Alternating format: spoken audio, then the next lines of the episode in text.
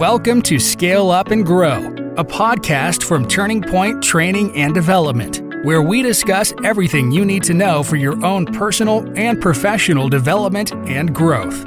Here's your host, Mary Ricketts.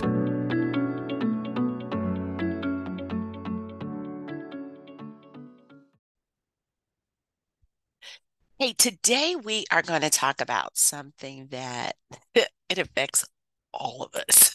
it affects all of us. And it's those those three words that sometimes I don't think we we catch and we understand and some people think it's not possible. I say it has to be possible. And it is called work-life balance. So here's my question to you.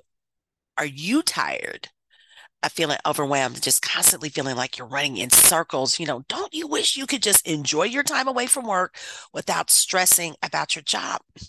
Let me tell you something. Today, today you're in the right place. You're in the right place. I want to explore some strategies to help you create a better work life balance and get your life back. So let's dive in. First things first, let's talk about the importance of slowing down you heard me right. Let me say it again. Let's talk about the importance of slowing down because sometimes the best thing you can do is take a step back and prioritize. Going faster doesn't mean you're more productive or that you're going to accomplish more things. Doing things right the first time will save time in the long run. So remember, take a breather and focus on what truly matters. I literally had to do this yesterday. Working on a new software, I'm getting frustrated. I know sometimes people are like, Mary, why don't you just hire somebody to do that? I'm like, because I like doing it and I like accomplishing it, but literally had to just stop, pause, walk away, took 30 minutes, did something totally non work related, and then came back to it. I was like, oh my goodness, my had a chance to refresh. Now let's tackle something that if we're honest, several of us listening to this are dealing with, and it's procrastination. We all have those mundane tasks that we'd rather avoid. But the truth is, the sooner we finish them, the sooner we can move on to the more exciting projects that we want to do. So schedule an afternoon to tackle those pesky tasks and watch your productivity soar. So, what am I saying? I'm saying, listen, and I know many of us have probably already read the book, um, Eat That Frog, which basically says, you know, do the what I call the ugly stuff, do the ugly stuff first. What works for you? If you are the morning person and and you know you're like no i like to get up and get everything done great try and get the ugly stuff done first. And then your afternoon is phenomenal and you get to work on all the stuff that you really get a buzz off of. If it's opposite for you, that's fine. Flip it, but be honest with yourself and say, you know what? Ugh, I hate doing these things in the afternoon or in the evenings. Let me tackle the ugly things first. So that's what I'm talking about so that you can stop pushing things to the next day pushing things to the next day.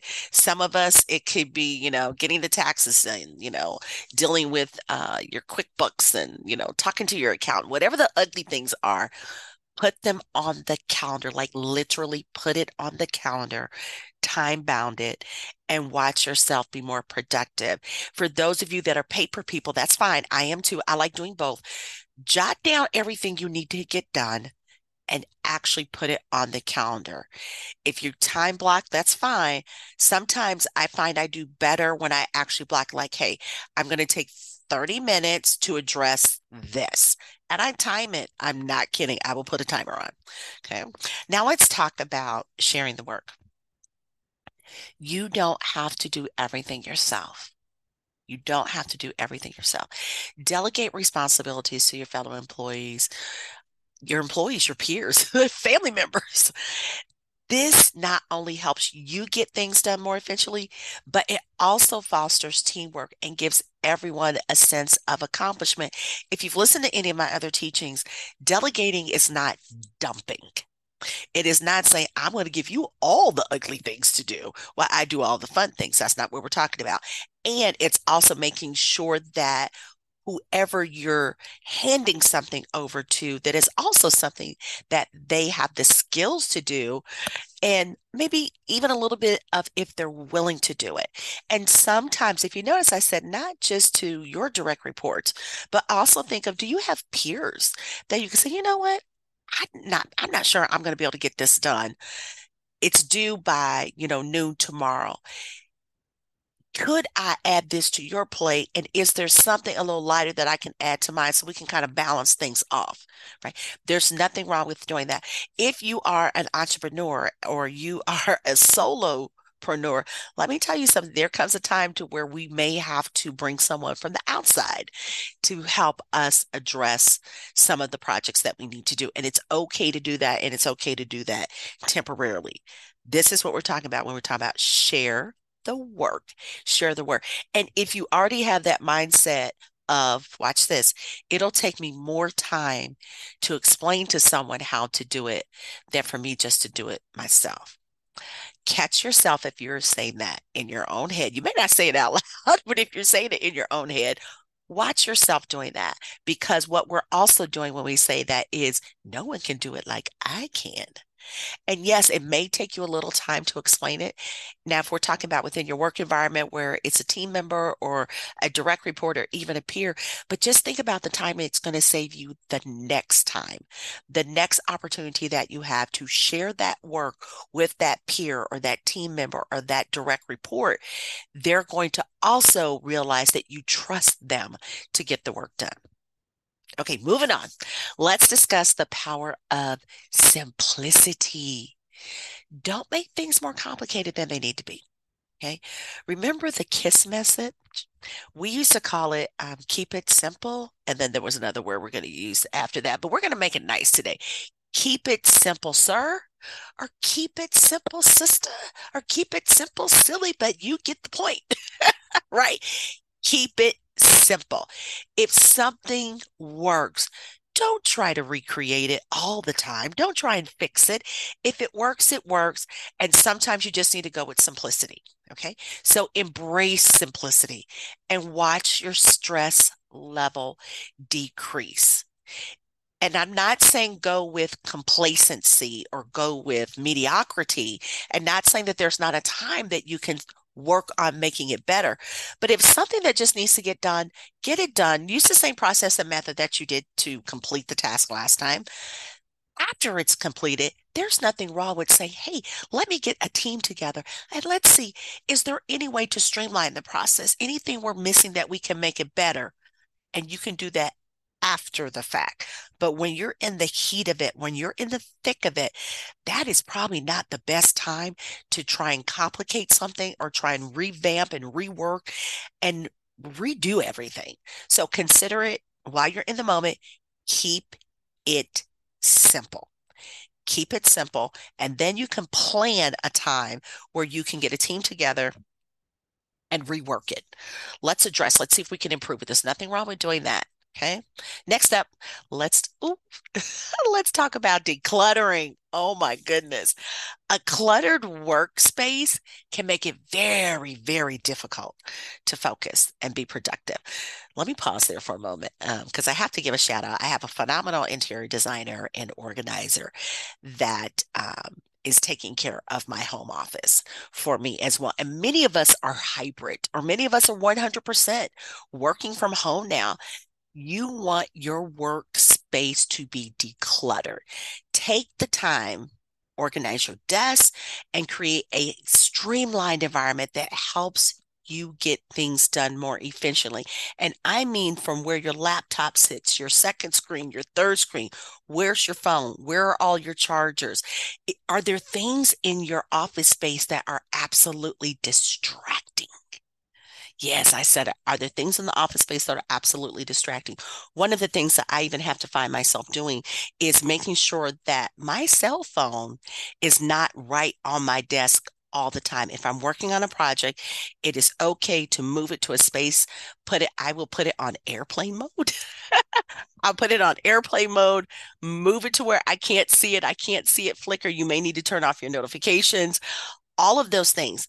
But when I tell you that organizing your office space is a wonderful opportunity to balance work and life. Because you know what happens especially those that work from home or hybrid it's easy to get caught up in in the office all day long and you don't have to do that. You don't have to do that. Another crucial aspect of achieving work life balance is learning to say no learning to say no i almost got myself caught up in pulling myself out of the office for a very lengthy period of time to work on something for someone else. And even when I have projects going on inside at the home, you know, in my home office, I have to be very careful to say, no, you can come during this time. I don't care if it is the plumber, if it is the electrician, if it's someone coming, you know, that I have to have a meeting with. It's okay to say, no, let me move it to this time you need to be okay saying no. When your workload is maxed out, be assertive. Also, when it comes to setting boundaries, help your peers, help your boss, help your teammates understand your plate is full and you're not being insubordinate. You're not, you're not being a, a not a team player. You are setting boundaries and stay within your scheduled hours and protect your personal time.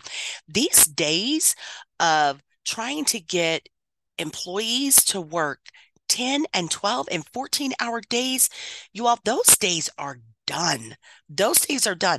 And we have we have some um some new generations that are coming out. That really is not going to fly. It is not going to fly. And here's the thing, nor should we want it to. We need to be okay with our employees, our team members working an eight hour day, working that eight, nine hour day, you know, yes, encourage them to take a lunch, encourage them to take their breaks, whatever it is. And just because they're remote workers, just because they're working virtually and they're working from home, doesn't mean that they are nonstop and you could just ring their phones all day, any day you still need to also respect their time. So I'm talking to leaders and peers right now. You still need to respect each other's time. If I say, "Hey, I'm hey, I'm I usually take my lunch between, you know, 11:30 and 12:30. So, if you need something, either hit me before or connect with me afterwards because I'm not going to be available. And you need to allow people to shut down. Okay. That's one piece of it. And yes, if my plate is full, it is full, eh, which means now watch this, watch this. If we are having regular conversations and we're having regular team meetings and leaders and employees, leaders and team members and associates are having regular conversations, you should also have a good idea of what is on someone else's plate. You may not know everything, but if you have people that directly report to you, you should already know what their load is, unless they've got, you know, some extra things that may have, you know, come through that you didn't see. So, respectfully, we need to ask, how is your workload? Am I able to add something to your plate? And if you are honest and say no, then you also need to be able to say, oh, no, my plate is full. You know, I've got time blocks to work on these, you know, three projects. I've got tell me what you need and let me see if it's something I can do maybe in a few days. So there's nothing wrong with also giving an alternative to that. But what I'm really getting at, you need to be able to set boundaries. Here's the other side of that. If you don't have a schedule and you don't have your times blocked and mapped out, even if it's something you can put on your calendar that others can see, like, hey, from 8:30 to 11 I'm working on this particular project. You know, I'm taking lunch from 11:30 to 12:30 and then, you know, from 1 to, you know, 2:15 I'm working on this because if someone comes to you and asks you to take over something and you can't justify and you can't easily share what's on your plate, they're probably not going to believe that you're actually busy. So, a couple great tips in there as well. Okay. Now let's talk about technology. Use it to your advantage. Investing time in organizing information and implementing systems can save you a ton of time in the long run. So embrace technology and watch some things change for you. What am I talking about? Even when it comes to email, I used to be really, really good at this. And I just recently started saying, oh, all the emails from people on this team for a particular project will go into this bucket. So if I have a project that I'm doing, um, let's say with KU, that I'm going to have all of those emails going to this bucket. If it's a project that I'm doing with um, one of the universities or one of the community colleges, it's going to go into this bucket. If it's one of my tech companies, it's that's what I'm talking about. So then that way you're not searching and hunting for everything. So you can literally just think about what technology you have access to and how could you utilize that for some of us that are business owners um, and entrepreneurs and some of the nonprofit organizations that I've worked with in the past, they are awesome when it comes to here's my calendar link. Sometimes I I used to get a little offended. I'd be like, don't send me to your calendar link. Can we just pick up the phone and make a call? But guess what? It can save a lot of time and it allows you to limit how many of each type of appointment. I cannot spend my whole day having uh, coffee meetings with people. So it's easy to say, okay, I can have one. I may have one coffee meeting a day and if so, that means it has to be between this time and this time. You only get one time slot for that. Okay. If you really need to have lunch meetings, how can you schedule that? How many can you limit? And those are great tools. There's Calendly, there's VisiBook. You can find something out there that can help you with that. Okay. Lastly, let's discuss eliminating distractions. If your personal life interferes with your job, set some boundaries. Set some boundaries. If your personal life interferes with your job, set some boundaries. Be firm when you have work to finish and save socializing for when your tasks are complete. This goes back to you have to be okay with saying no sometimes.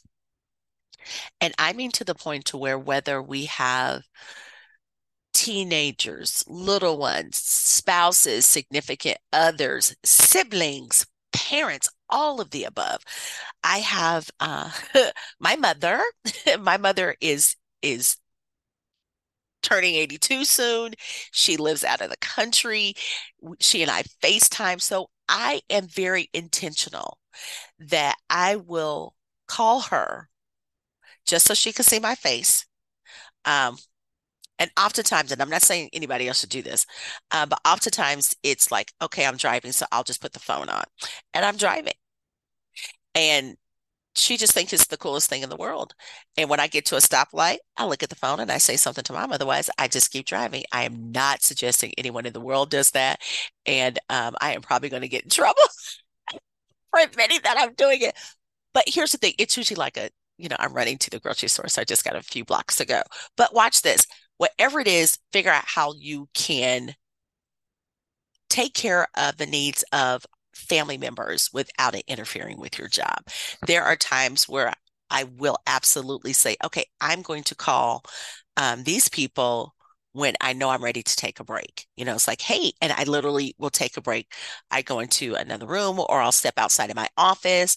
And, you know, if I'm in my office building, I may step outside if it's nice, or I step into the break area um, just so I can feel like I'm still not at the desk trying to work and speak to them at the same time. Okay. Eliminating distractions is a big deal. Okay, there you have it. By implementing some of the strategies that I've shared with you, you'll be on your way to creating a better, I didn't say perfect, but a better work life balance and getting your life back. Remember, it's all about prioritizing, staying organized, and setting boundaries. Setting boundaries. Matter of fact, there is a book out that I read and actually got to teach years ago, and it's about setting boundaries. Google some, find out great ways to do it without being harsh and feeling like you're being mean or insubordinate with others. And then start using these ideas today. Start today. Start today and watch your productivity and overall happiness soar. Thank you for joining me. I'll talk to you soon. I'm Mary Ricketts. To your success. Thanks for listening to this episode of Scale Up and Grow from Turning Point Training and Development. Make sure you subscribe to the podcast so you don't miss any future episodes. In the meantime, check out all of our on demand training courses at turning Dash point NewZenler.com. That's turning-point.newzenler.com. That's turning-point.newzenler.com.